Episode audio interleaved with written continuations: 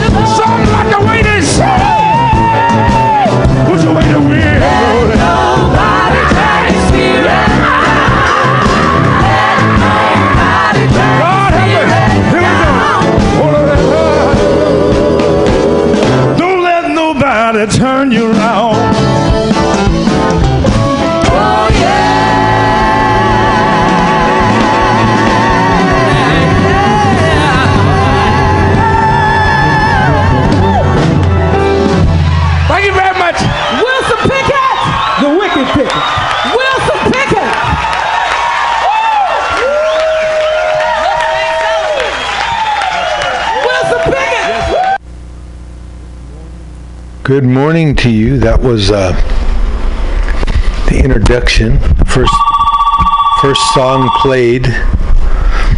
Here's another one. You got to serve somebody.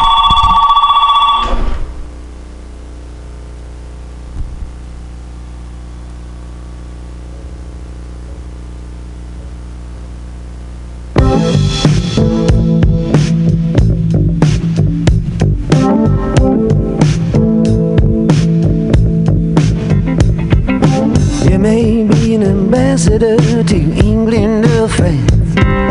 You may like to gamble, you might like to dance. You may be the heavyweight champion of the world. You may be a socialite with a long string of pearls, but you're gonna have to serve somebody. Yes, indeed, you're gonna have to serve somebody. Well, it may be the devil or it may be the Lord, but you're gonna have to serve somebody. Maybe a rock and roll addict prancing on the stage. Money, drugs at your command, women in a cage. You may be a businessman or some high degree thief. They may call you doctor, or they may call you chief, but you're gonna have to serve somebody. Yes, you are. You're gonna have to serve somebody. Serve somebody. Well, it may be the devil or it may be the Lord, but you're gonna have to serve somebody.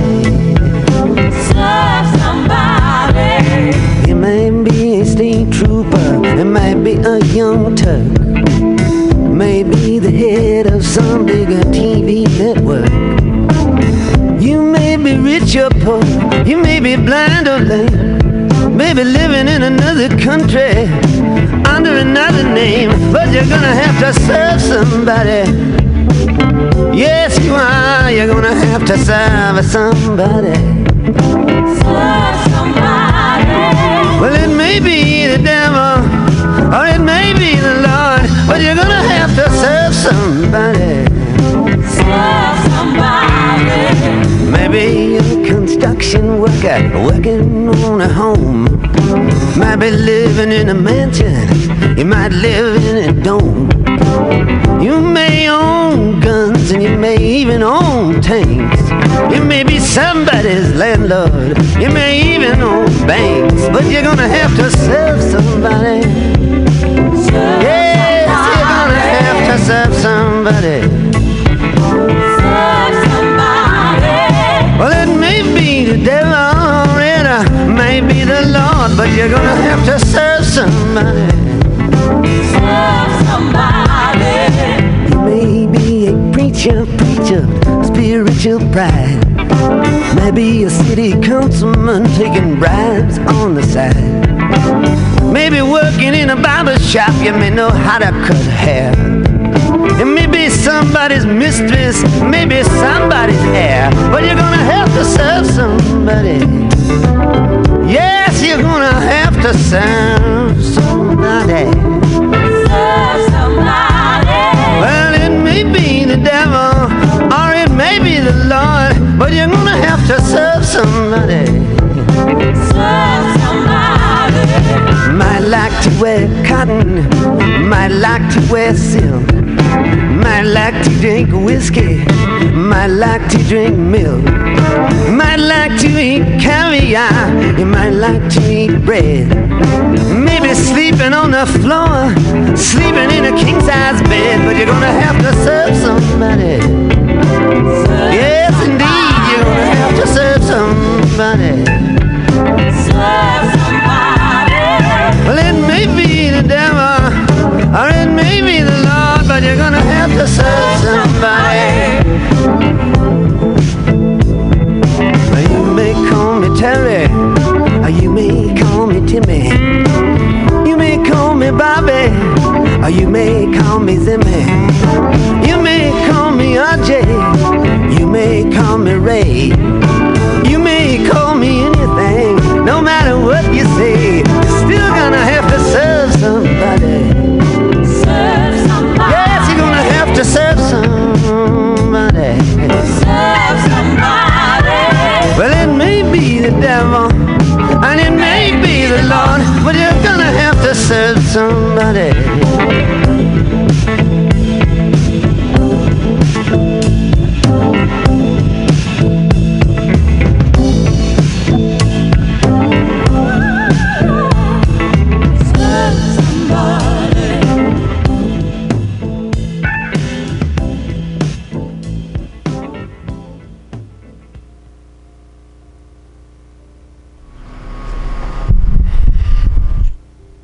Yes, you do. You got to serve somebody.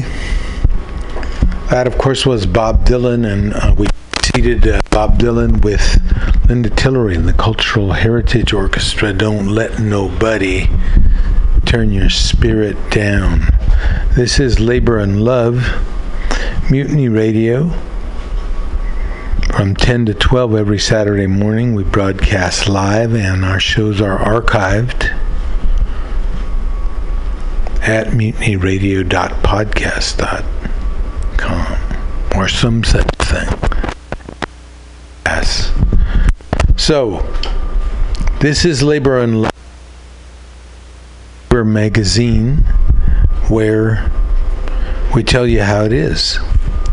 We say that if one person gets a dollar they didn't work for, another person worked for a dollar they didn't get. Yeah, we tell you.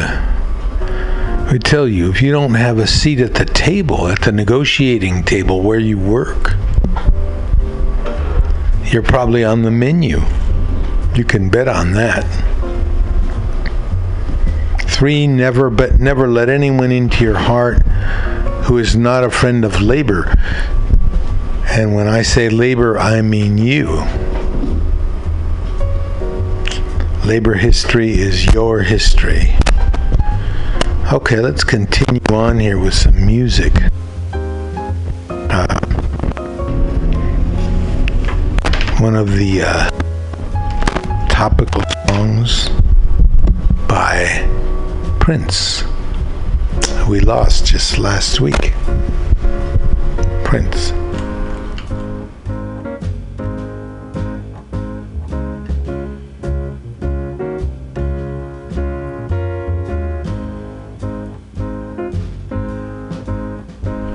Well, let's listen to a little piano music here while Prince is getting ready.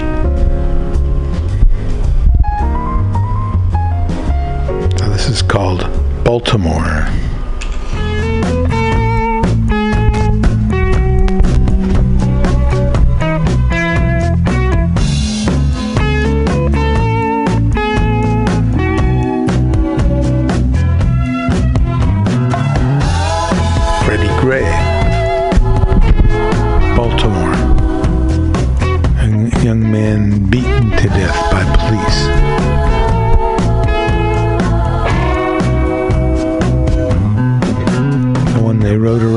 Truck, braking and accelerating so he would fall and tumble against the walls inside the paddy wagon.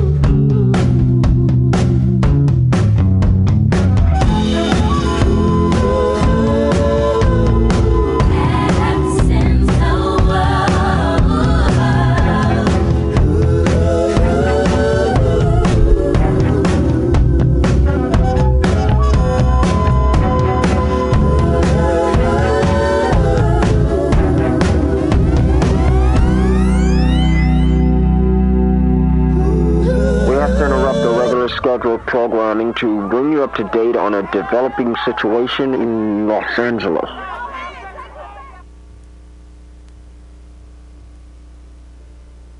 Okay, so that that was Prince. Uh, that last song we heard that was Prince, and his anthem to the victims of police brutality in Baltimore. Um, and a very kind of uh, optimistic end to it there. Um, that yes, we all can get together and have a, a just world without hurting one another. Something like that. Uh, Prince wrote that kind of stuff.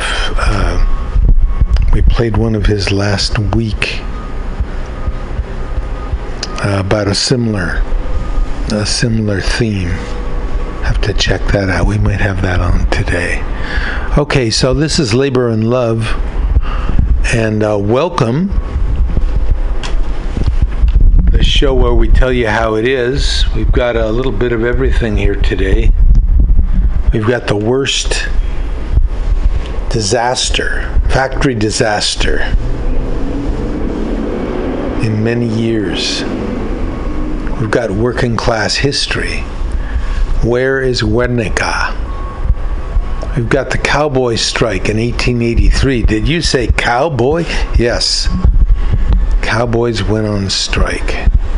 We got our regular features, radio labor and labor notes.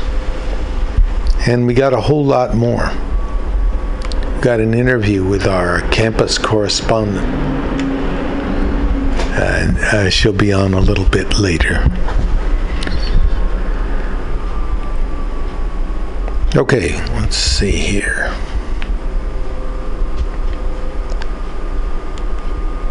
Mm, this is two days before May Day, um, May the 1st, International Workers' Day. One day, actually. International Workers' Day, and I uh, heard an interesting talk by a guy who talked about not only the red, the revolutionary implications of May Day, but um, also the green ones. So that May Day was celebrated in 1627 or something by some renegade Puritans who danced around the maypole. It was a time of uh, regeneration. You know, spring is back. We made it through the winter. And they danced around the maypole with uh, Native Americans, with escaped slaves,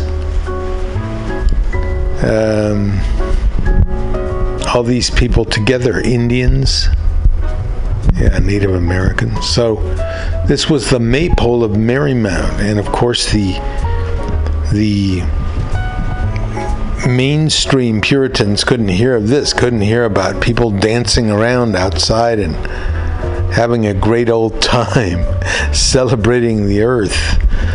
So they went over and shut it down. This was the devil's work as far as they were concerned. And of course, May 1st is celebrated because it's the anniversary of a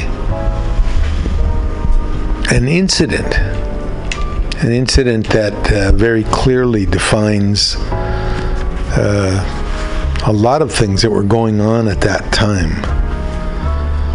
Uh, May 4th, a group of, of people got together around the eight hour day, and uh, there was a talk, and someone threw a bomb. Place was very tightly policed. Someone threw a bomb. Uh, police arrested hundreds of people, beat them. Uh, eventually, eight people were accused of the crime. One policeman was killed by the bomb. Um, eight people, the Chicago Eight, the original Chicago Eight, and uh, among them was Albert Parsons, husband of Lucy Parsons, one of the great radical agitators of her day. Um, and these people, four of them were executed, four were pardoned by Governor John Altgeld, a socialist governor of Illinois. But all around the all around the earth now, May the first celebrates that that Haymarket uh, demonstration, the demand for an eight-hour day. So we have two streams. We have two things to celebrate. We have an ancient. It goes back beyond the, the Puritans. An ancient celebration, celebrating the return of spring, and celebration of the uprisings of working people all over the world. A day that working people all over the world claim for their own and celebrate. So, have a happy May Day.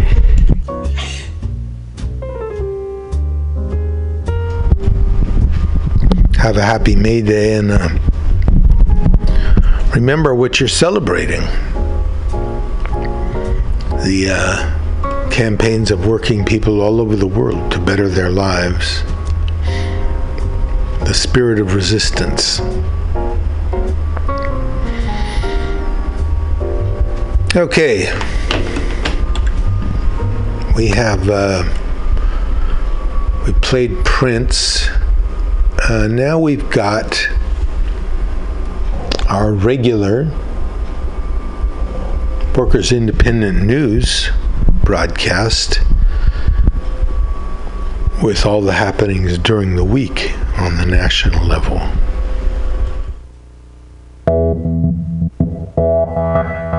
Workers Independent News Week in Review. I'm Doug Cunningham. At least 45,000 workers have won class action lawsuit rights in a National Labor Relations Board case against Menards, the Midwest based home improvement supply store chain owned by Wisconsin anti union billionaire John Menard, is settling the case with the NLRB rather than trying to fight the charges that his company is violating labor law. OPEIU Local 153 attorney Seth Goldstein filed the charges along with attorney Marissa McDermott. Goldstein says this is a big victory for workers.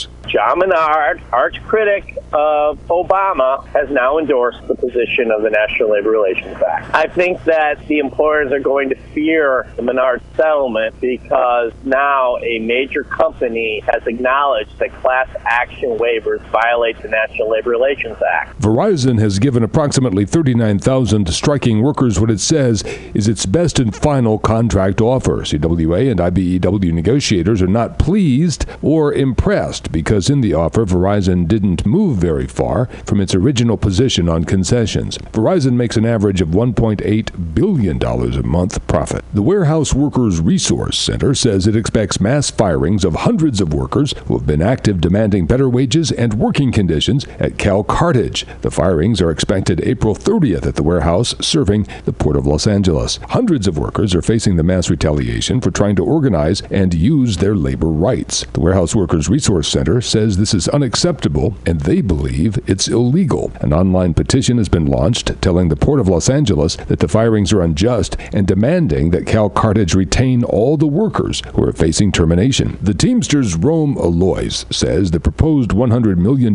class action settlement that drivers made with Uber isn't the end of driver efforts to organize for justice on the job with the multi billion dollar app based taxi service. Uber controls the conditions of work for the drivers but classifies them as independent contractors. Misclassification is a giant problem in this country, and remains to be seen how that works within this context of uh, the Uber type uh, company. Lois says the Teamsters are in it for the long haul, finding ways to organize Uber and Lyft drivers, as well as port truckers who are also misclassified. UPS pilots supported their German brothers and sisters this week by honoring picket lines at the Cologne airport during a 24 hour strike. Independent Pilot Association spokesman Brian Gaudet. Anytime there's a legal picket line against UPS and we're in a position to support that other union, we choose to. Cologne is our largest hub in Germany, and uh, the German workers there are fantastic and do a great job of taking care of our pilots. We're not going to cross those lines. We're going to honor those lines.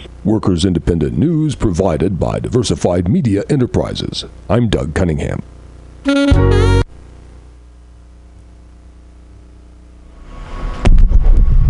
Okay, Workers Independent News there. Um, some news about the Verizon strike that continues on. Uh, very uh, positive uh, signing Menard. The uh, it's a big um, building supply house, sort of like uh, Home Depot or something like that. All right, now Radio Labor will tell us about things that are going on in all corners of the earth because you know you're not alone unless you don't stand up. And if you don't stand up, you'll be counted as standing up for sitting down. Radio Labor. on Radio Labor. This is a Radio Labor World Report recorded on Friday, April 29th, 2016. I'm Mark Belanger. In the report this week, unions in the UK fight against Britain's exit from the European Union. A new labor law in Cambodia will make conditions even worse for the country's unions and workers. Thousands of unionists celebrated International Health and Safety Day, and the LabourStart report about union events around the world. This is Radio Labor. Thursday, April 28th was the International Day to remember workers who have died on the job and remind the world why the fight for better health and safety standards is crucial. One of the most horrible on the job industrial accidents took place three years ago when a garment factory building in the Rana Plaza in Bangladesh collapsed. 1,200 workers, mainly young women, were killed. Some 2,500 were wounded. After the disaster, the international labor movement forced clothing brands to support a program called the Accord on Fire and Building Safety to improve the state of garment factories in the country. I talked to Jenny Holdcroft, the policy director of the Global Union Federation IndustriALL. I reached her just after she participated in a demonstration in Dhaka, the capital of Bangladesh, which called for more government action. I asked her what IndustriALL and the unions in the country want the government to do. Well, what we really want to do is for government to take over its proper regulatory role. The collapse of the Rana Plaza building and all the deaths that resulted in the injuries pointed to a lack of governance, and that's why the Bangladesh Accord was formed so that immediate action could be taken by the brands and retailers and the global unions to ensure that the factories were made safe. The Accord has made a great many gains in the three years. There's still a lot more work to be done. But meanwhile, we're not seeing that the government is really ready to take over that regulatory role. So it really needs to get its act together to understand what is needed in order to get to the factories to remediate. We have to bear in mind that the Accord covers some 15, 1600 factories, but so does the government, which uh, covers the factories that fall outside the purview of both the Alliance and the Accord, and we're not seeing the level of progress there. Those factories are not yet being remediated and so remain unsafe. Some activists have called for a boycott of Bangladeshi goods in order to force improvement of the wages and working conditions of especially the garment workers in the country. What does IndustriALL think of this tactic? Does it support a boycott of goods from Bangladesh? No, absolutely we don't. Uh, and I don't really see the relationship between stopping buying goods from Bangladesh and improving working conditions. All a boycott will do is make the Bangladeshi garment workers suffer anymore because what they need is jobs. They need decent jobs where they can be safe and where they can have the right to organize a union. But if you take away those jobs completely, you're not doing anything to improve their lives. Cambodia has one of the nastiest labor records in the world, and now things are about to get even worse. Radio Labor senior correspondent C. Marie Ainsborough reports.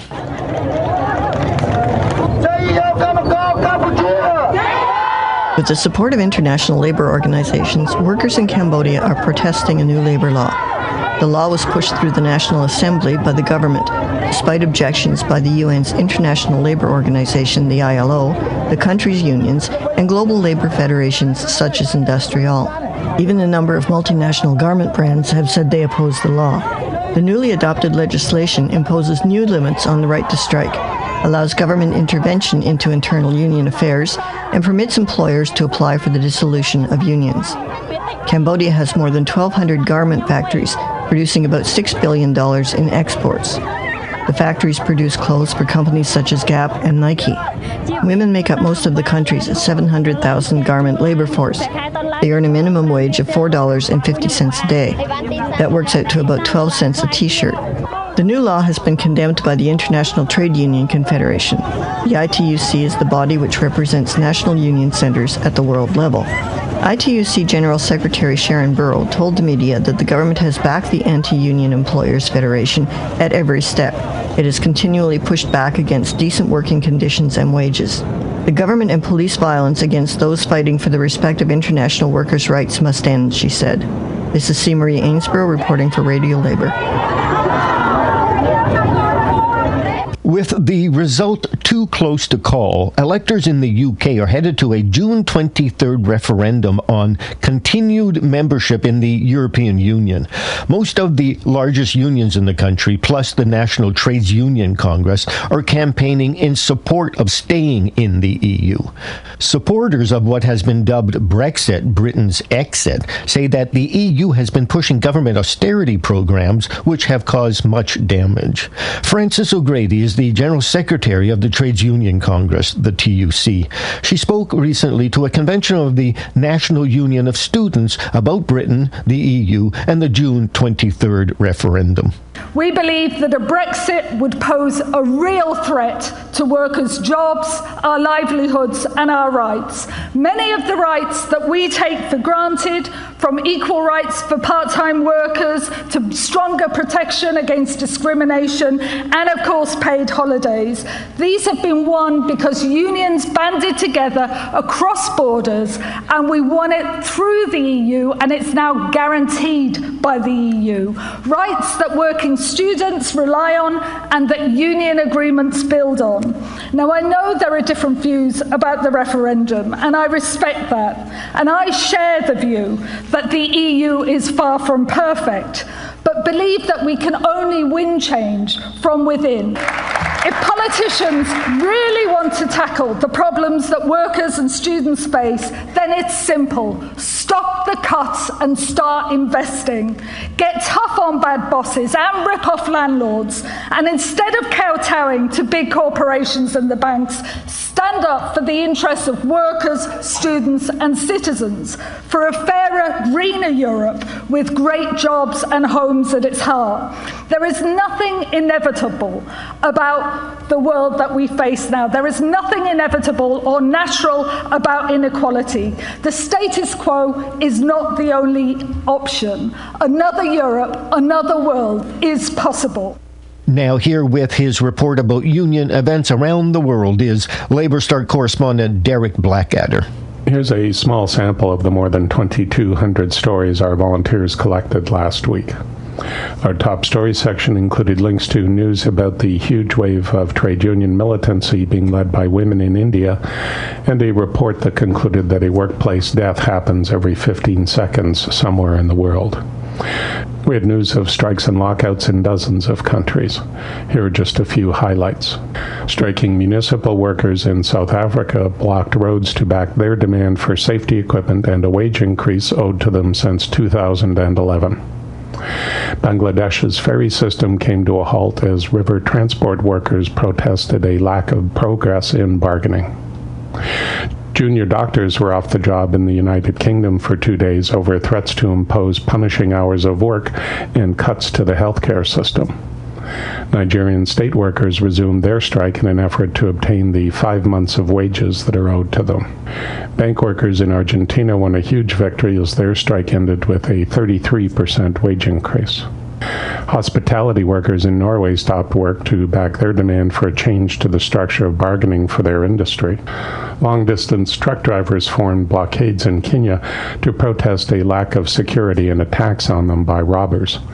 As a result, hundreds of motorists were stuck on major highways overnight. And a one day wage strike by German air transport workers caused the cancellation of over 1,000 flights last week. Our top working women stories included coverage of a huge pay equity award for Canadian library workers, the ways in which public sector cuts in Australia hurt women more than men, and the efforts unions are making to protect African domestic workers migrating to the Gulf. Our health and safety newswire carried stories to hundreds of union websites around the world about the Nigerian Truckers Union, which is accusing customs officials of extrajudicial killings, Workers' Memorial Day ceremonies around the world, and events marking the anniversary of the Rana Plaza factory disaster in Bangladesh. Currently, LabourStart is running seven online actions. Take just a few seconds out of your day and join thousands of trade unionists around the world in helping workers make their lives better, or even help save those lives. This is Derek Blackadder from LabourStart reporting for Radio Labor. Thank you for listening. And remember, it's all about global solidarity.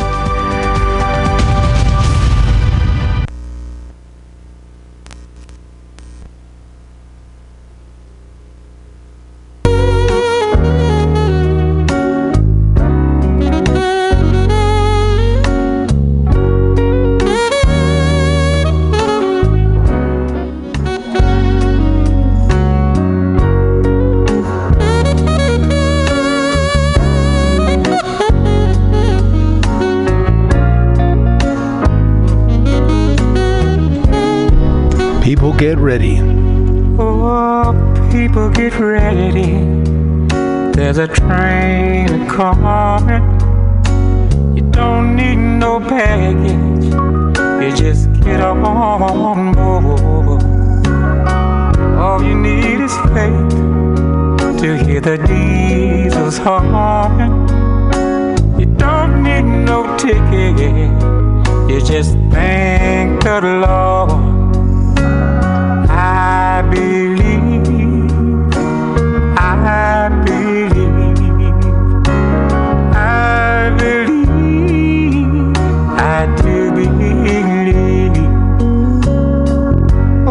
People get ready. There's a train to Jordan, picking up passengers from coast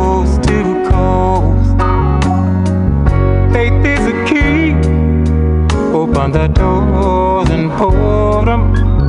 There is hope for all among those loved the most.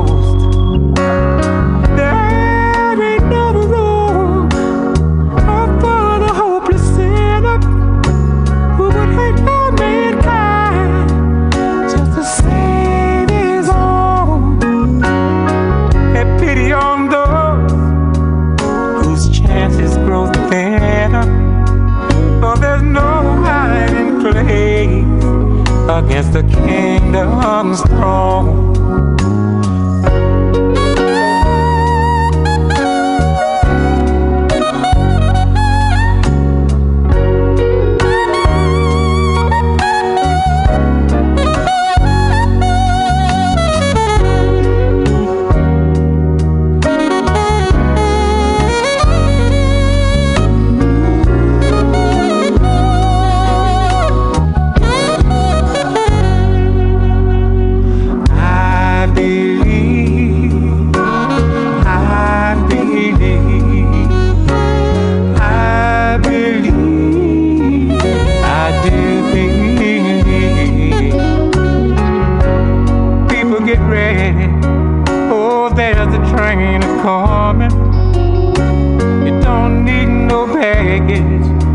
you just get on board.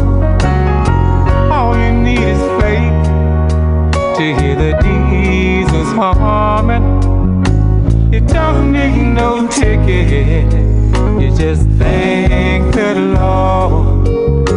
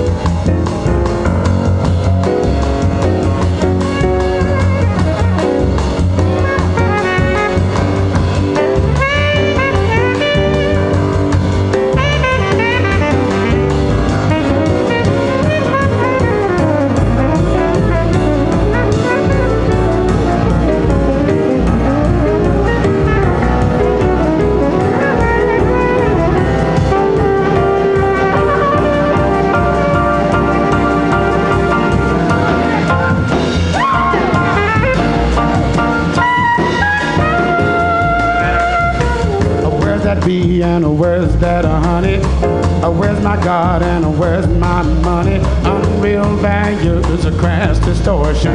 Unwed mothers need abortion.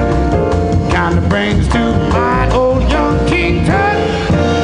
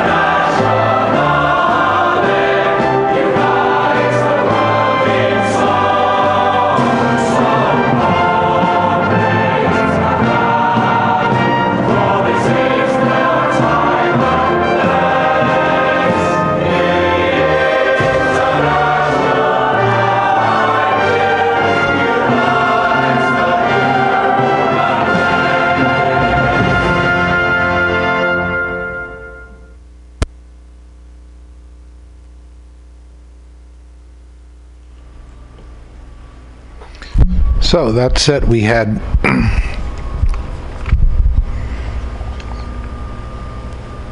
we had um, people get ready. Let's start with the last one. Of course, course, was the Internationale, the International Workers' Song. Words written by one of the survivors of the Paris Commune and uh, set to music. The Internationale will unite the human race. You have been not, you shall be all.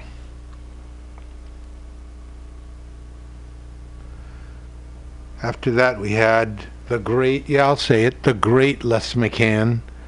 Les McCann, um, with his composition compared to what? Uh, joined there by the redoubtable Eddie Harris, a master of uh, woodwinds, jazz instruments. Okay, I want to connect in now with a truly remarkable uh, hip hop video. You'll get the soundtrack of a poem by a man named Rodolfo Gonzalez, otherwise known as Corky Gonzalez, a Chicano organizer in Denver, Colorado, from the very beginning of the Chicano movement in the early 60s. And Rodolfo Gonzalez, besides being a boxer and an organizer and a politico and a teacher, was a poet. And he wrote a song, a poem, pardon me, called Yo Soy Joaquin. I am Joaquin. And this poem expresses, as nothing else that I've seen, the experience of the Chicano people in California and in the entire Southwest. So um, this is kind of the he's kind of the poet laureate of the Chicano movement uh, with this poem. Now there are certain things that everybody should read if you want to see what the experience is of people in the United States. You read they write. And one book that everyone needs to know, needs to learn, needs to read is the autobiography of Malcolm X. A truly revolutionary, truly honest work. That's not to say everything Malcolm says in there is true or everything that he says happened happened the way it is. But Malcolm X encapsulated, encapsulated the experience of African Americans in the 20th century and expressed it as no one could. Um, so that's one book that everyone should read. And this this poem that I'm going to play for you, or part of it, Yo Soy Joaquin, is of that caliber. This is something every American should read and know about.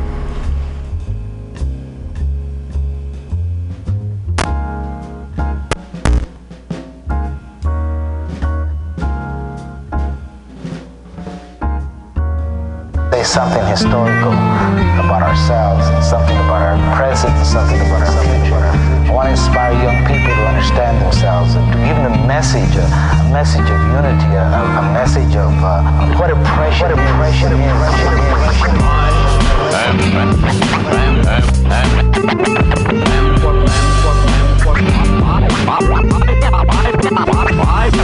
I have come a long way.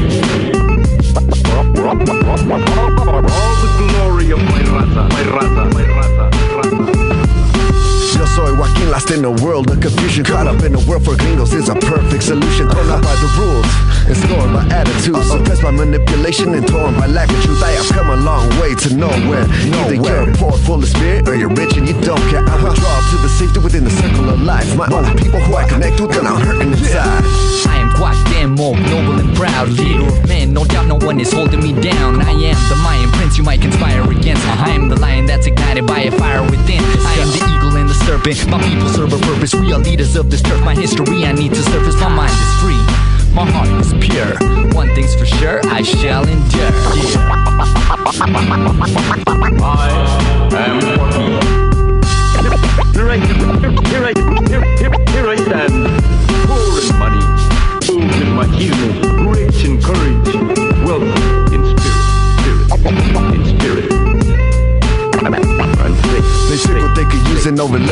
Fountain of nature to the brotherhood. I am Joaquin. I am the masters of my people, and I refuse to be absorbed. And I refuse to be absorbed. I am Joaquin. The odds are great, but my spirit is strong. My faith unbreakable. I am Joaquin. I am the Aztec prince and the Christian Christ. Christian Christ. Ah. I am Joaquin. I was a bloody revolution, the victor and the vanquished, the victim and the savage, the indigenous and Spanish in a country that has wiped out all my history and stifled my pride. They may try to divide, but I'm striving to rise. Uno, dos, I will not lose, pursue my goals. I am the masses of my people, and I refuse to be absorbed. My mind is free, my heart is pure. One thing's for sure, I shall endure. I shall endure. I shall I am Joaquin, and, and, and, and. I, I, I, I shall endure. I, I will endure.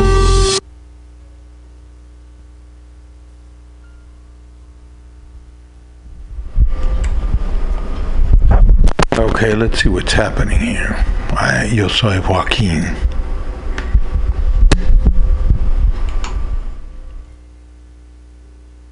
Okay, so that was a hip hop version of the poem Yo soy Joaquin, I am Joaquin by Rodolfo Corky Gonzalez. And uh, uh, what is the significance of the title Yo soy Joaquin? the scene is uh, a small town in California, maybe in the valley, and um, a sheriff, a white sheriff, on a group of uh, Mexicanos, Chicanos, and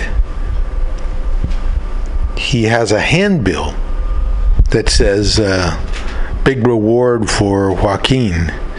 So the sheriff says to provoke a response says, "Oh, Joaquin, Joaquin is chicken. If Joaquin was here, I would kill him. I would kill him." Okay. But sort of um, to oppose him, uh, one of the men stands up and says, Yo soy Joaquin. I am Joaquin. Kill me if you can.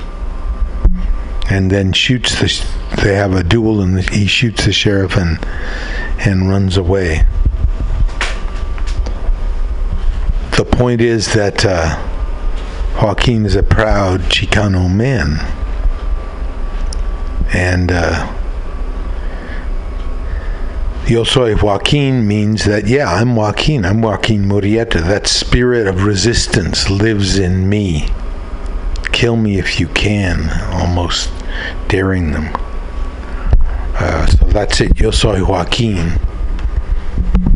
And it's not just, you know, claiming a name. I wanted to play a little thing by uh, Lenny Bruce here about how society started and how here it is how the law got started and we'll follow that with some Gil Scott Heron and then some Taj Mahal this is Labor and Love you're listening to Mutiny Radio and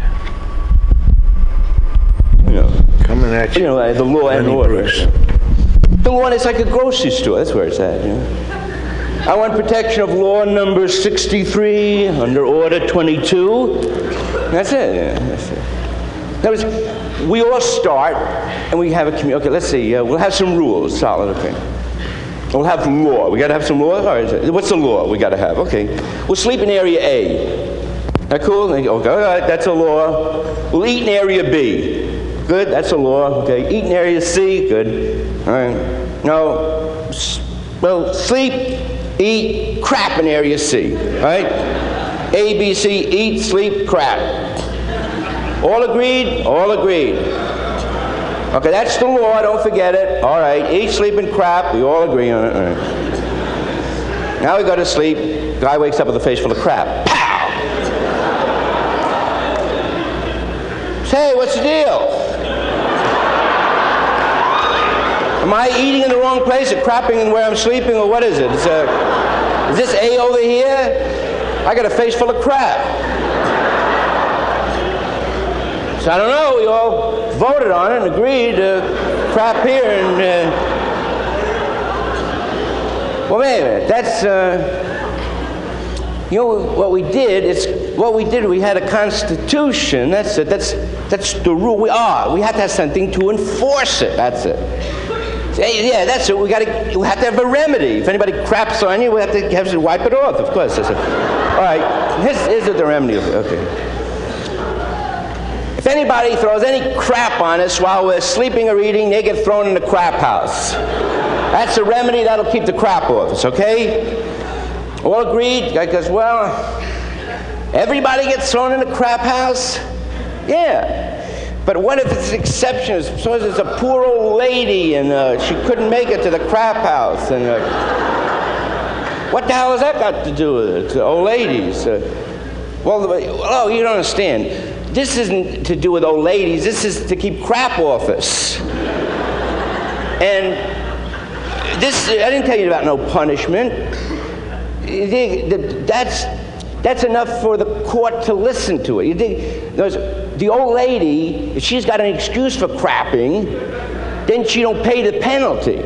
But at least she's got to answer for the crapping. Yeah? All right. Okay, solid. Now they go to sleep, everybody's happy again. Guy wakes up, face full of crap. Pow! But he wakes up, he sees he's all alone. And he looks, and everybody else is having a big party and singing with candles. And what's the deal? So we had a rule. I'm sitting a face full of crap. It's always a religious holiday. what? Yeah, it's a holiday. It's religious. Oh, bullshit. I'm separating the church and the state right now. Pow. There's the raw law, and the church law will be there. But the our law will be the supreme law. Nothing controverts that, all right? Solid, okay. Now they're going along very cool. Now, uh, now guy starts to get bugged because they took turns see, throwing people in the crap house. It, was, it wasn't a regular thing, like it was a small tribe on weekends. The guy said, okay, you, you got the crap house duty uh, this weekend, you know, anybody throw them the crap house, okay. Now they have a meeting. Guy said, look, I'm having a little problem here. Now, a lot of you guys who get the duty. You come from the outlands there, you work on the farms. When you throw these people in the crap house, you never see them again. But I got to sell cars to some of these assholes. Now, when I got the duty and a guy throws crap by the sleep and I throw him in the crap house, when I go to sell him a car, he goes, fuck you! You threw me in the crap house. I said, I didn't throw you in the crap house, doing a job. Are you, are you kidding with that? So you don't want to hear that shit. Keep saying, that I threw him in a crap house and I can't sell him a car. So no matter what I tell him, it don't work. So we got to get somebody else to throw him in the crap house but me. So let's get somebody, we'll, we'll have a, somebody who enforce the law and that'll just be a department to do that. All right, let's get started. Now they start to interview guys. All right, look, here's the job, fellas. We want to get some sleep, that's number one. Now, we find out without any law we crap on each other. The only thing to save us from each other is law. So we got to get somebody to enforce it, and we want somebody to throw these people in the crap house, and they throw crap house, right? That's that easy. But look, don't do it in front of me. Now, here's a stick and a gun, and you do it. But if I happen to be around, see, and you got to throw in the crap house, you throw in the crap house, but I'll have to give you some bullshit like, you know, boy, oh boy, Gestapo. But it takes a certain kind of mentality to do that work, right? It's, uh, boy, anybody want to do that to somebody, you know? But you just throw them right in the shit house, you know? And I'll be in the back room. I'll be watching through the Venetian blinds there. You know. Okay, that's cool. Okay, now you get a few more rules. You know, it gets a little more complex. Another rule, another rule, another rule. Now you got like about, you know, maybe 1,200 laws. Okay, now get demonstration, right? Now there's 10,000 people wailing your ass off. Okay, now it goes like law so and so and so. Nobody, uh, nobody in public streets, blah, blah, blah. Nobody in the post office steps. Solid, uh, okay. Hmm. Garbage patrol, come down. Okay, nobody in the post office steps. Get out of here. Bap, bap, bap, bap. Okay, now, now you got people just wear sticks and stones. Then you got a cop there, who was 23 years old. He's got a short sleeve shirt on, a stick in his hand. People done Gestapo at him. He's Gestapo, you asshole. I'm the mailman. what do you want from me?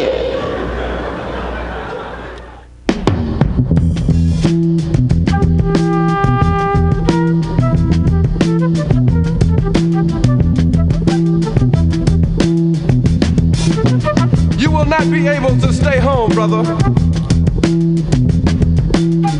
You will not be able to plug in, turn on, and cop out. You will not be able to lose yourself on Skag and skip out for beer during commercials because the revolution will not be televised. The revolution will not be televised. The revolution will not be brought to you by Xerox in four parts without commercial interruptions. The revolution will not show you pictures of Nixon blowing a bugle and leading a charge by John Mitchell, General Abrams, and Spiro Agnew to eat hog maws confiscated from a Harlem sanctuary. The revolution will not be televised. The revolution will not be brought to you by the Schaefer Award Theater and will not star Natalie Woods and Steve McQueen or Bullwinkle and Julia. Revolution will not give your mouth sex appeal. The revolution will not get rid of the nubs. The revolution will not make you look five pounds thinner because the revolution will not be televised, brother. There will be no pictures of you and Willie Mae pushing that shopping cart down the block on the dead run or trying to slide that color TV into a stolen ambulance. NBC will not be able to predict the winner at 8.32 on report from 29 districts. The revolution will not be televised. There will be no pictures of pigs shooting down brothers on the instant replay. There will be no pictures of pigs shooting down brothers on the instant replay. There will be no pictures of Whitney Young being run out of Harlem on a rail with a brand new process. There will be no slow motion or still life of Roy Wilkins strolling through Watts in a red, black, and green liberation jumpsuit that he has been saving for just the proper occasion. Green Acres, Beverly Hillbillies, and Hooterville Junction will no longer be so damn relevant, and women will not care if Dick finally got down with Jane on Search for Tomorrow, because black people will be in the street looking for a brighter day. The revolution will not be televised. There will be no highlights on the 11 o'clock news and no pictures of hairy armed women liberationists and Jackie Onassis blowing her nose. The theme song will not be written by Jim Webb or Francis Scott Keys, nor sung by Glen Campbell, Tom Jones, Johnny Cash, Engelbert Humperdinck, or The Rare Earth. The revolution will not be televised. The revolution will not be right back after a message about a white tornado, white lightning, or white people. You will not have to worry about a dove in your bedroom, the tiger in your tank, or the giant in your toilet bowl. The revolution will not go better with coke. The revolution will not fight germs that may cause bad breath. The revolution will put you in the driver's seat. The revolution will not be televised, will not be televised, will not be televised, will not be televised. The revolution will be no rerun, brothers. The revolution will be live.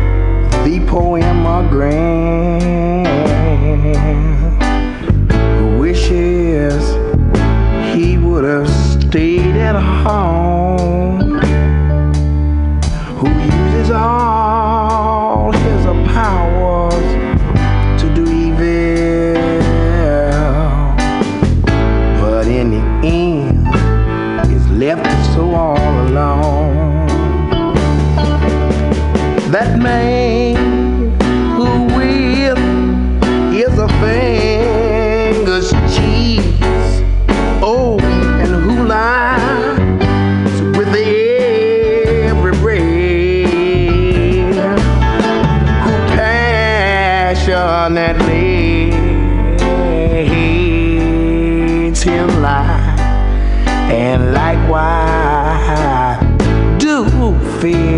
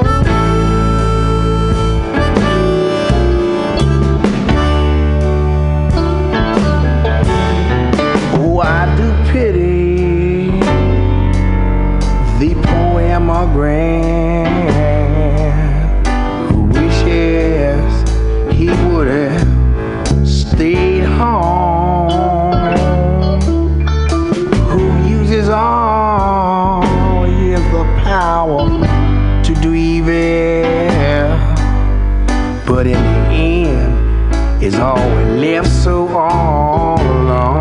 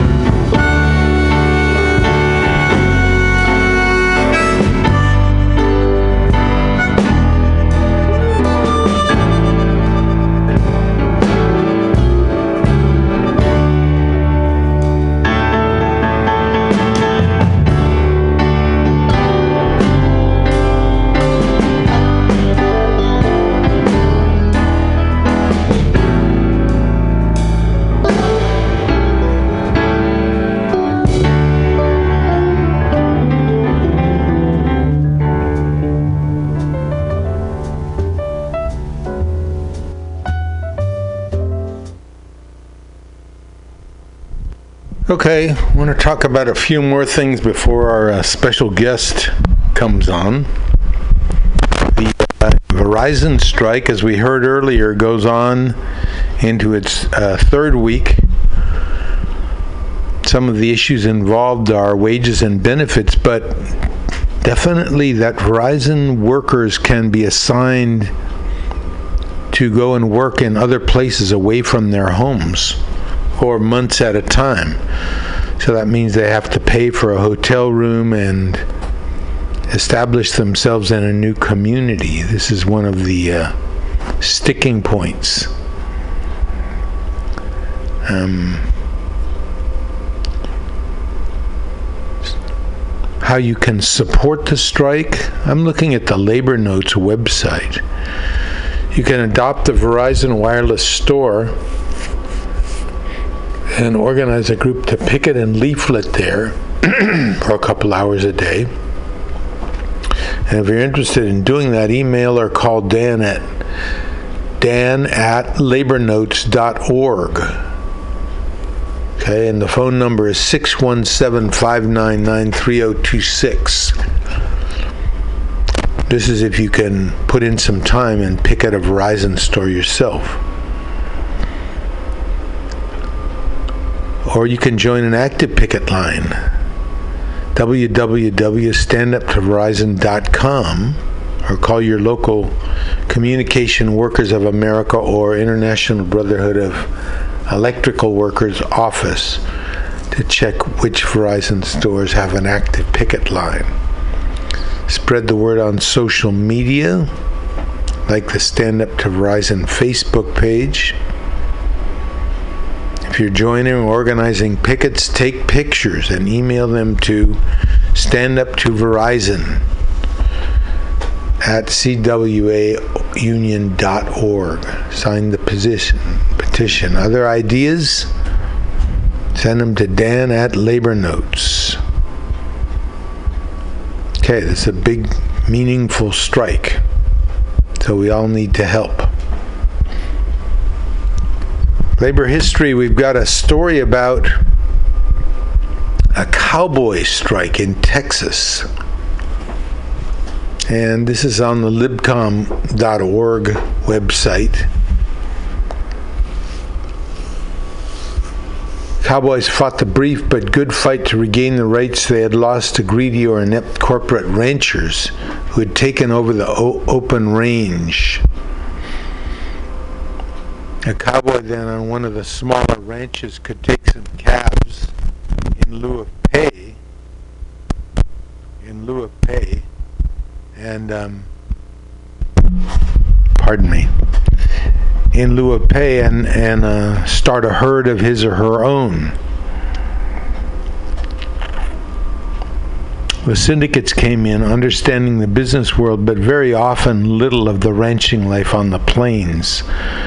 Profits tended to be low as their ignorance and speculative fever were high.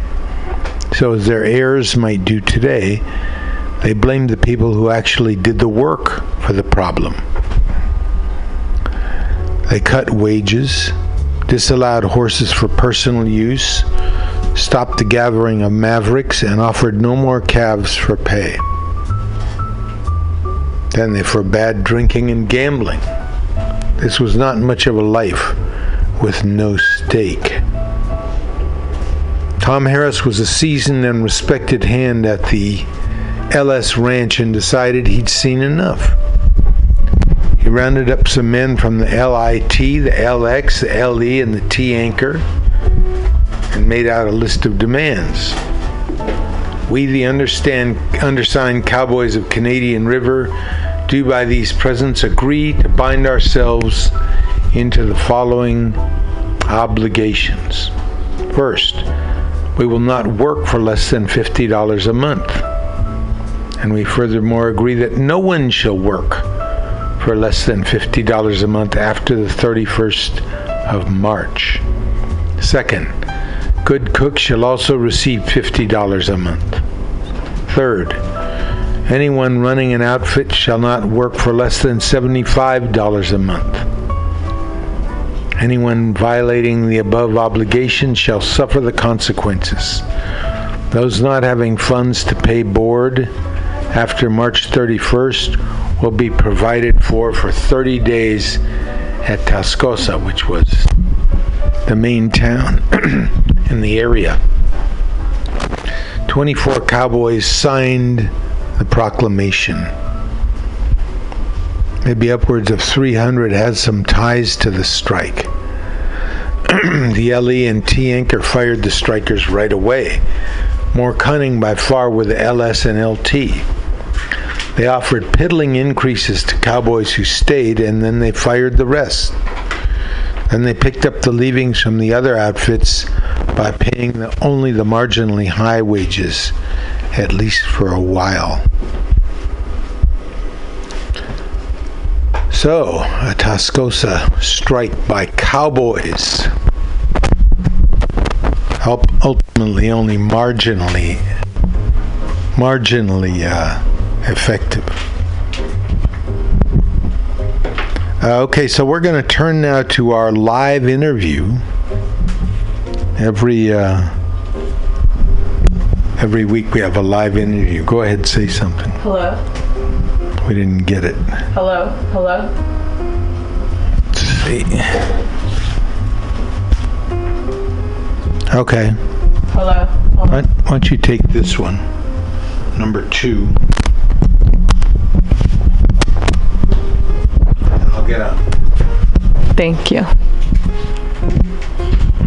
Much better. Um, thank you for uh,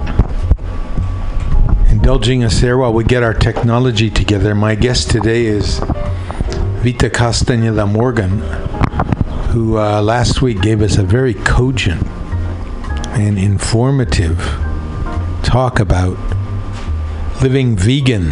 Mm-hmm. And this week, uh, Vita's a Vita is a uh, student at UC Davis. So Vita, why don't you just go ahead and talk about what you got?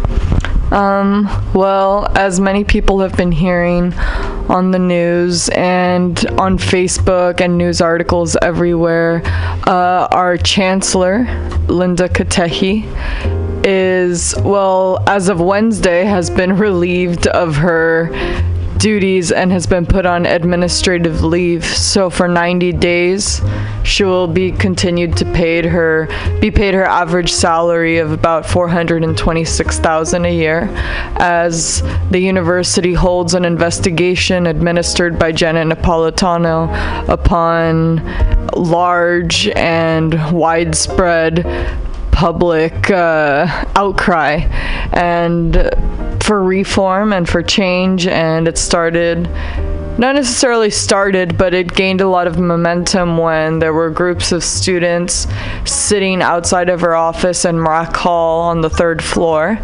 And they sat out there day and night. Uh, there were professors and different department heads that were against them sitting out there and would come in and scold them and stuff, and they would still stay. Some professors sent pizza. Some some uh, departments sent pizza as well to the student protesters. So they've been getting support, but what ended up happening later on was that an assemblyman his name escapes me, but he sort of put these kids more on the map, and then other more notable figures started to hear about what was going on in Davis and give uh, notoriety to the cause. But also, as I've been reading more and more about this case, it seems that there are various uh, things that Linda Katehi has been involved in that questionable. For example, um, her step no, it's daughter-in-law. Her daughter-in-law uh, works there at the University of Davis, uh, University of California, Davis, and she is staff assistant or staff something to the vice chancellor, which is Adela de la Torre. And this woman's name is Emily Prieto, who is the wife of Linda Katehi's son. Eric. Uh, I don't know how to say his last name, but Eric also has a job there at UC Davis in the student something. I cannot remember the name, but basically as a student assistant researcher, and he gets like twenty three thousand a month or something like that. And this one. Uh, Emily Prieto gets a lot of money, and over the past two and a half years, she's been getting uh, a lot of pay raises. So Janet Napolitano put that into question as well. Um, There's also a question about uh, her partnership in a publishing firm. yeah, the publishing firm that I think they gave or administered textbooks to the school, and basically she was making money off of that system. And there were like two separate ones, in which she was like on the board of one of them or something, and then another one in which um, she was on the board before, but then she got off of it. And she claims that people like her and in her position hold titles on various boards, and it doesn't necessarily mean anything about this or that. And she's a scholar, a scholar of chemical and engineering or something like that, chemical science and engineering from Greece. So she's very proud of that, and she tries to hold to that when she makes her uh, statements and tries to paint herself as something very different than she is, it seems. Well, um, and of course, the infamous images that flashed across the screens all over America and the world of student demonstrators being uh, pepper sprayed. pepper sprayed directly right in their eyes by police, and then her attempt to did she attempt to cover it up? Is that it? Yeah, well, what happened is that first she sort of took her hands off of it and she said, Oh no, like they shouldn't have acted that way, but I didn't have any control over it, or that she didn't know, or something like that. But she did say they shouldn't have acted that way, but nothing necessarily happened to the people who did it. And but on the internet, she paid two separate. Um, like online uh, presence companies, I guess, that sort of help filter what pops up when you search a certain thing. So, as they have copyright over the name UC Davis or whatever, uh, they, I guess, they had the ability to somehow go into the internet and revise it so that when you look it up, either you cannot find or it's very difficult to find uh, the information concerning UC Davis and that pepper spraying incident, and you might be more likely to find things about how wonderful UC Davis is, and the cows, and the solar panels, and all these other things that are positive about UC Davis, but we need to embrace both in order to make it better and not just cover it up. Yeah, Napolitan um, Katehi spe- spent this money in order to clean up her record. She wanted to get rid of all copies of the film showing these police in what could only be described as a scene out of Nazi Germany, you know, uh, at a prison camp or something. But um, yeah, so Nakateki has been removed um, pending an investigation. And uh, what do you foresee for the future? Do you think she'll be um, fired or taken off her job, or will she be sustained? It seems to me that eventually she will just be completely fired. There will be nothing left to, uh, I guess, yield from her reputation. Like, she's been pretty ruined in the eyes of the students already, so I don't see her coming back in any position as powerful as she was before. And she seems to have misused her power in a lot of ways because, you know, aside from that, you see Davis students are paying a lot of money, and it's not fair that things are sometimes mishandled or misused when we don't even get to vote on it or talk about it or any of these things, you know. Okay, and um, uh, an issue that's really front and center now is um, campus security, especially for women. How, where did Katehi come down on that issue? Campus security. Well, from what I understand, in terms of campus security for women.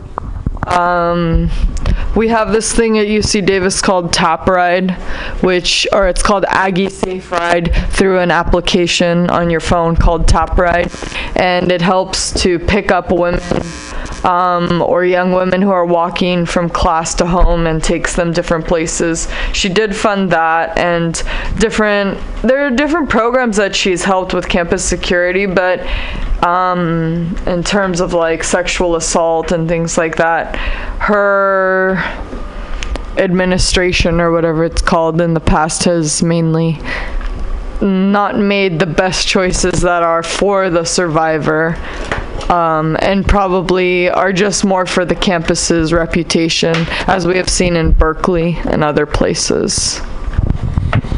Okay, so that's um, Vita. You got anything else, Vita? No, I'm good for now. Okay, thank you so much Just for coming to on share the that. show. Thank you. Keeps uh, people who are out in the community involved and aware of what's going on at uh, your universities. These are publicly funded universities now.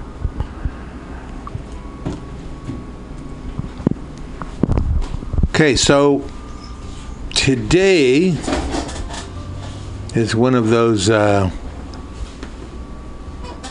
sad anniversaries. The 2013 Savar building collapse or Rana Plaza collapse was a structural failure that ended with the death of 1,130 people. Approximately 2,500 injured people were rescued from the building alive. It is considered the deadliest garment factory accident in history, outstripping the Triangle Shirtwaist disaster the deadliest accidental structure fail, structural failure in modern human history. The building contained clothing factories, a bank, apartments, and several shops. The shops and the bank on the lower floors immediately closed after cracks were discovered in the building. the building's owners ignored warnings to avoid using the building after cracks had appeared the day before. Garment workers were ordered to return to work the following day, and the building collapsed during the morning rush hour. The building is owned by Sohail Rana, allegedly a leading member of the local Jubo League. The factories manufactured apparel for brands including Benetton, Bon Marché, The Children's Place, El Corte Inglés, Joe Fresh, Monsoon, Walmart, Primark, Matalan, Mango.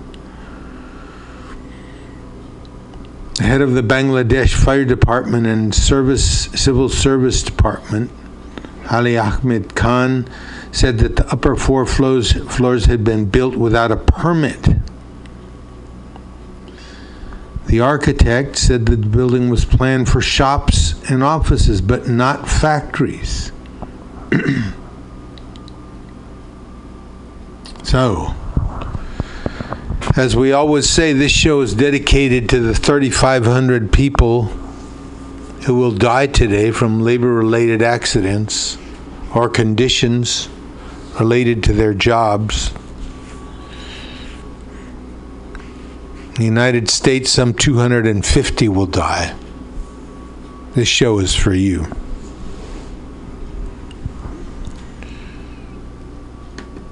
And on this day in 1937, April 26th, that, that is, the ancient Basque city of Guernica was bombed and largely obliterated by the German and Italian air forces at the behest of the Spanish nationalists. This was during the Civil War in Spain. and uh, the fascist air forces, in order to practice in what they de- they seemed to uh, understand was preparation for the next war, um, carpet bombed this little town in Spain. And uh, killed everything, basically. Famous painting by Pablo Picasso. Called Guernica, and in it, Picasso, by tearing everything apart into pieces, he tries to show how the town was obliterated and pieces of things are flying all around screaming people, screaming animals. Uh, check it out. On this day in 1934, workers at the Electric Autolite plant in Toledo, Ohio, went on strike, kicking off what later became known as the Toledo Autolite Strike. Arguably one of the most important strikes in American labor history. Crucially, it involved mass support from unemployed workers. Finishing in early June, the strike would become famous for the five day Battle of Toledo, in which 6,000 workers fought 1,300 National Guards people, leaving two workers dead and over 200 injured. And on this day, October 25th, 1974, Portugal's fascist dictatorship was overthrown by a military coup, which was then followed by a working class uprising. Urban workers took over their factories and farm workers took over their farms in what would become known as the Carnation Revolution. As few shots were fired and people adorned troops with carnations. Okay, it's uh, about quarter till now. Time to uh, wrap it up and say goodbye. this is Mutiny Radio you're listening to. Coming right up is Flat Black Plastic with Scott Walker. And we've got about five minutes. Uh, working class history. Let's do one more.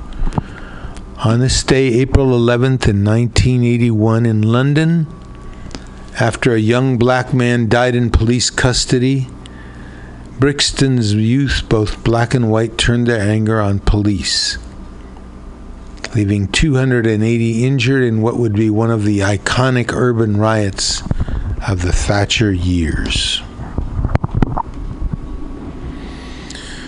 Okay, mutineers out there, this is Labor Radio, Labor and Love. We remind you that uh, if one person gets a dollar they didn't work for, another person worked for a dollar they didn't get. And we remind you also that if you don't have a seat at the negotiating table, you're probably on the menu. And finally, never, but never, let anyone into your heart who is not a friend of labor. Like to say call outs to my soulmate, Sylvia Ramirez, my daughter, Vita, who makes me prouder to be a dad every day. All you people out there who are interested in labor history, the family, oh yes, Christos Anesti to all those people who follow the Greek Orthodox faith, Christos Anesti. This Sunday is Easter Sunday. You see a Greek, you say Christos Anesti, Christ is risen. And they are to answer you with Alithnos Anesti. He is risen indeed.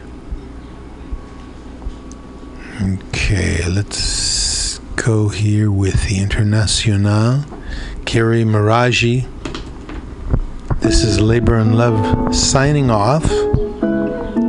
Wishing you a good week and good work. This is the B.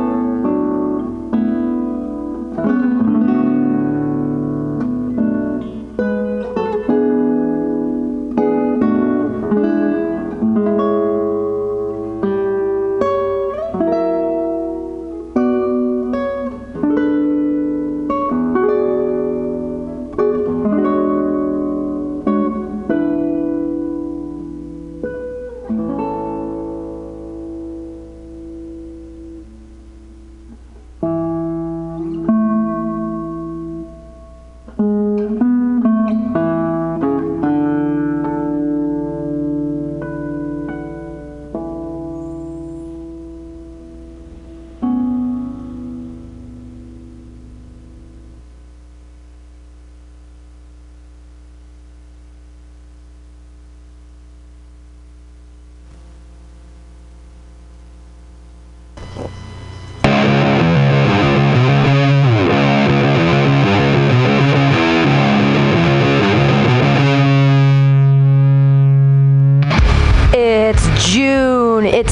Time for MutinyRadio.fm's June 3030 fundraiser. Every June, we take all 30 days and we try to raise money to keep the doors open and keep free speech alive here at MutinyRadio.fm. How can you help? You can come to one of our 24 events over the next 30 days, or you can go to our GoFundMe 3030 and you can pledge online. We need your money. Why? Because we're trying to make this world a better place. Also, trying to do that through free speech. And what do we need? We need microphones, XLR cables, mic stands. The entropy here at 2781 21st Street is great. Lots of people using the equipment here at Mutiny Radio FM, and we need new stuff. What else do we need? We need some technical help because tech is not free in this city. Hey, if you're a tech person and you want to give us some of your time, please do that, but we know that you won't ever do it for free. So we're going to raise money so that we can fix our technical issues here, making free speech radio via the internet more and more better for your ear holes. Thank you guys for supporting us. And we'll see you during the June 3030 fundraiser.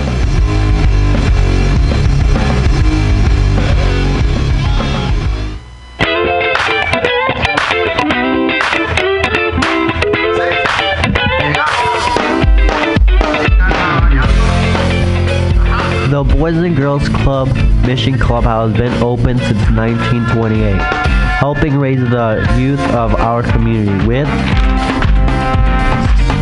Arts. Community cleanup. Art. Technological skills. Education. And free meals. Their brand new gym helps keep our kids in positive productivity after school activities, and their art studio fosters creativity. Visit them at bgcsf.org for more details or to donate.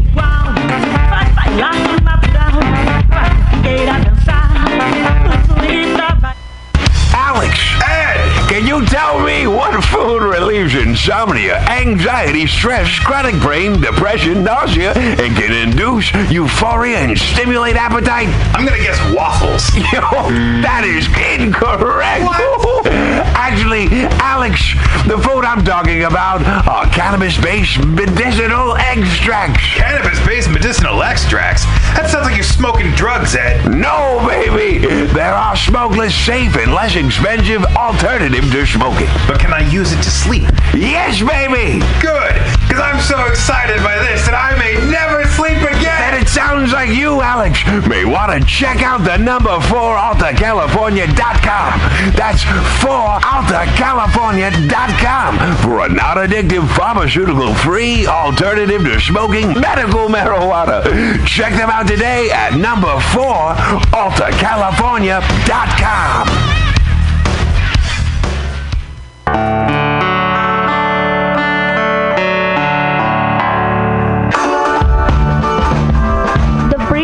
Stand every Sunday at 1 p.m. Parque Niños Unidos at 23rd and Folsom.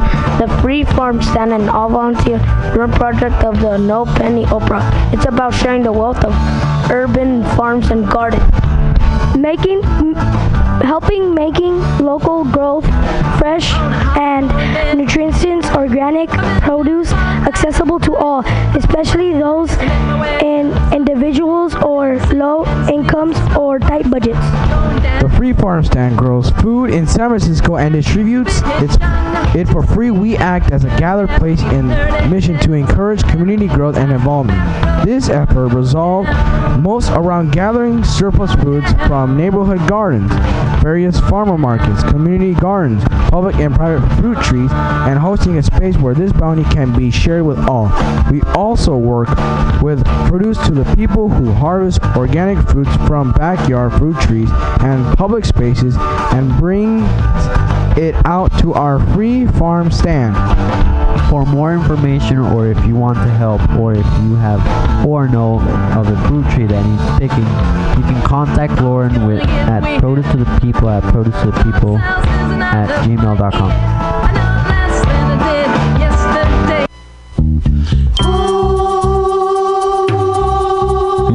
Radio supports the endeavors of True Hustle Entertainment, another Bay Area artist collective providing comedy to the Bay Area since 2012. Every second Friday at 6 p.m., enjoy good times in the Grotto.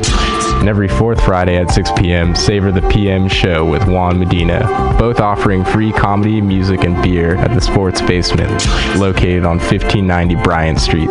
Every last Wednesday in the Castro Valley at 8 p.m., make your way to the Comedy A Go Go at Spanky's Bar, located at 20812 Baker Road. Also in SF, every Wednesday at 8 p.m., check out Brainwash, 1122 Folsom Street, for the Hella Hustle Showcase. For information regarding any and all these events, visit TrueHustleEntertainment.com, where the truth is always in the hustle.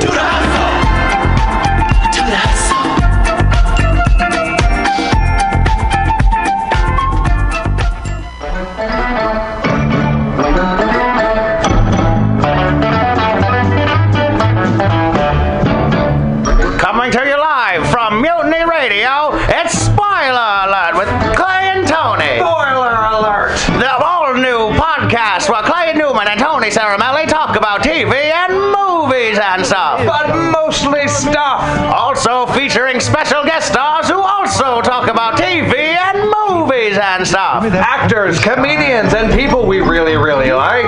Coming to you live at Mutiny Radio in sunny San Francisco, the Mission District. It's tough to park there.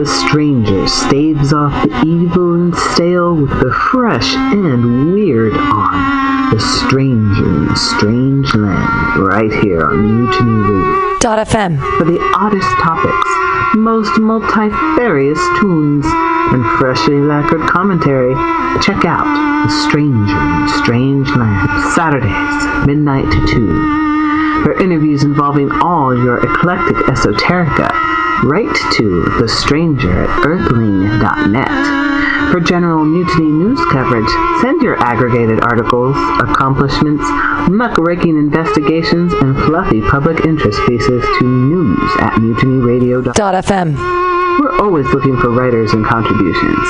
And check out our progressive news links at mutinyradio.fm.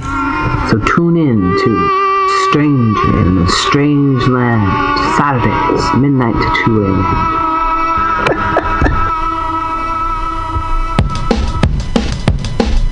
Oh man, do you miss a Mutiny Radio show from your favorite DJ? Did you find out about a guest interviewed on Mutiny Radio a day too late? Are you wishing that you had a time traveling DeLorean to listen to those shows again? Don't you fret. Simply go to mutinyradio.fm and listen to our podcast. Yes, it's that easy. Click on the podcast button and find your favorite show. Heck, click a variety pod- of podcasts for a sample of all of our great programming here at Mutiny Radio. And don't forget to listen to us live on iTunes Radio under the Eclectic section.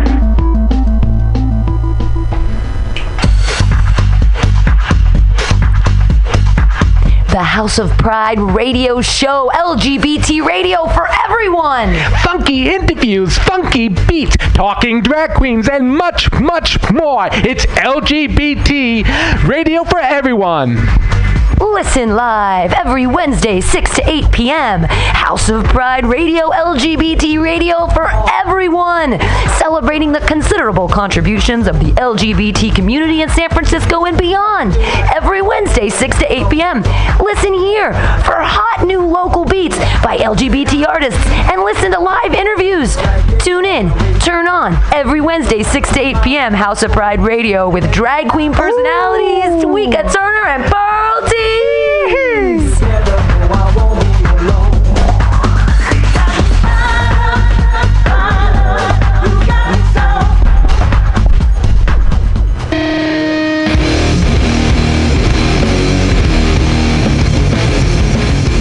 Join us every Friday from 8 to 10 p.m. for Pamtastic's Comedy Clubhouse here on Mutiny Radio. I'm your host, Pam Benjamin. Play my bringing you the guitar all the best- time, all the time, all the time, all the time, all the time,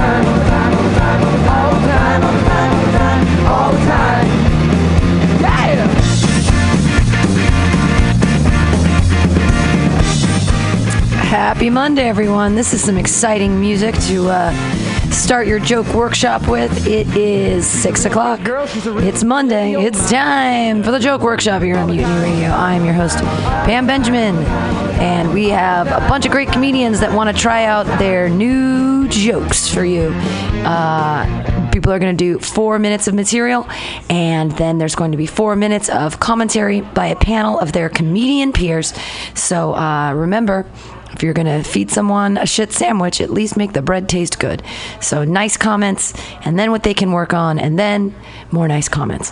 So, uh, all right, we're gonna get started here on the Joke Workshop here on Mutiny Radio.